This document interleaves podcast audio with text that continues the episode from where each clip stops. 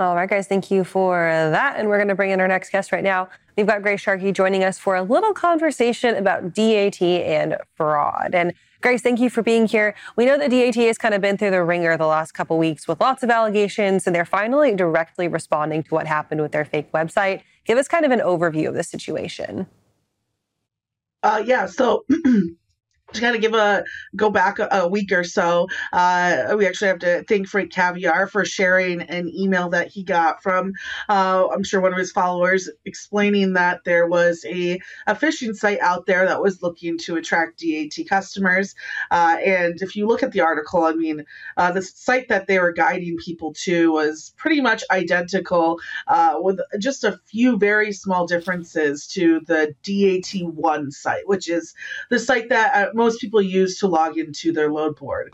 Uh, now, how this uh, phishing scheme was working is uh, it would shoot you an email saying that you had a carrier 411 issue, which it's interesting how it's combining right a lot of the sites that we use on a daily basis in this industry but it would tell you that you had an issue with your carrier 411 and in order to continue using dat they had to respond to it. Uh, as most people would seeing something like that especially in this market no one wants to no broker or carrier wants to see a negative report.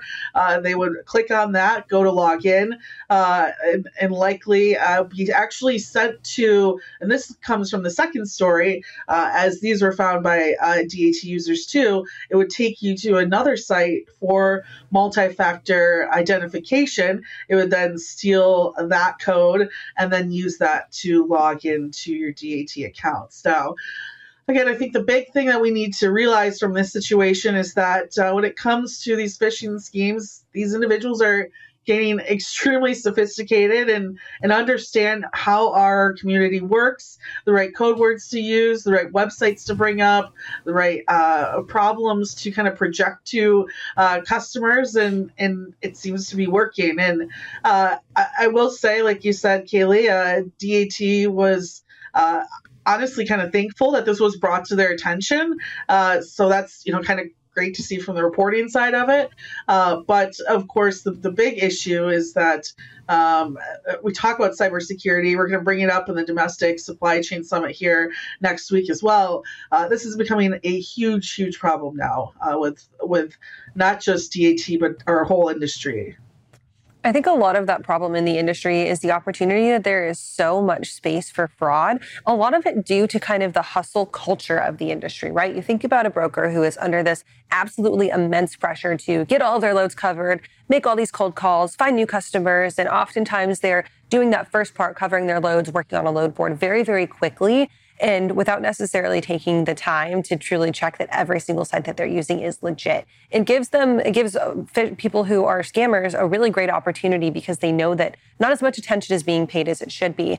Do you think that a lot of that comes back to maybe training and kind of maybe changing the way that approach, changing uh, changing the way that training approaches to cybersecurity is done, and even maybe a cultural shift to really protect data and saying, okay, you know what, maybe you miss a couple loads, maybe you lose a couple calls, but you have done this in a safe manner instead.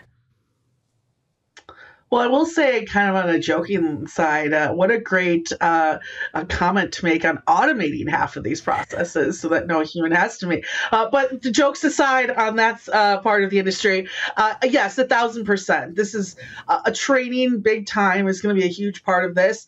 I I joke, I kid, but still seriously automating a lot of these processes that have uh, these interactions that lead to some of these issues. Big problem to look into and big solution to come up with. Uh, so, uh, you know, it's interesting. I, have talked to a number of uh, brokers and logistics providers over the last couple of weeks, and one conversation stuck with me where they they I, you know I asked them which you know how many systems were you using when it comes to fraud and and cybersecurity? And they they said they're using pretty much every single solution available out there and still we're not catching everything. So those out there who haven't invested in in technology to kind of to vet your carriers to to verify the carriers that you're using uh, this will come and, and turn around on you at some point. And the person that's saying hey uh, I don't think that's, I, I, don't see us as a target or this. Uh, it seems like a huge investment for us to to uh, not see an ROI in. That's just going to take one problem, one piece of a customer's data being leaked. Uh, I think that's another part of it you brought up that people aren't considering. Sure, they might steal your identity and, and double broker loads, but have you considered your own customers' information, accounting information? How is that protected? So, again, as much as this is a story about DAT, this is a story about how simple uh, this seems that uh, DAT's board can be copied and and those out there could be tricked. Uh, and if that's happening to a number of their customers, then uh, it's only a matter of time before it happens to, to honestly you as well. So yeah, training. What's your training plan? Uh, what's your overall plan? If I mean, if something does happen, right? Check out uh, John Kingston's article on Estes and what they learned from from their situation. But uh, definitely, there's a chat I'm doing at our domestic supply chain summit uh, that's going to dive into good steps that you can take take to secure your own uh, four walls in your businesses as well. So then let's go forward to reporting if you feel like you are a victim of phishing. DAT now coming out and saying, okay, we've got a zero tolerance policy for fraudsters. So if we know that you are being fraudulent, you're coming off of our load board, you're not allowed back on, really kind of upping the ante of the penalties for it. But they also, in their memo, made sure that they told people if you feel like you've been a victim of fraud, screenshot the conversation and then send it to your customer service representative instead of continuing to forward that fraudulent email. Is that an approach that hmm. everybody should take? Just make sure that it's not, you're not continuing the chain of fraud and instead just take a screenshot, move on? Yeah, uh, uh the, here's the funny thing about this, and uh, they're right 100%. Is like you can scream these issues into the Twitter spaces, LinkedIn spaces, social media spaces all you want, but that's not going to solve the problem. That's actually probably going to make it much worse. Uh, if you see something, say something. It's pretty much DAT's response.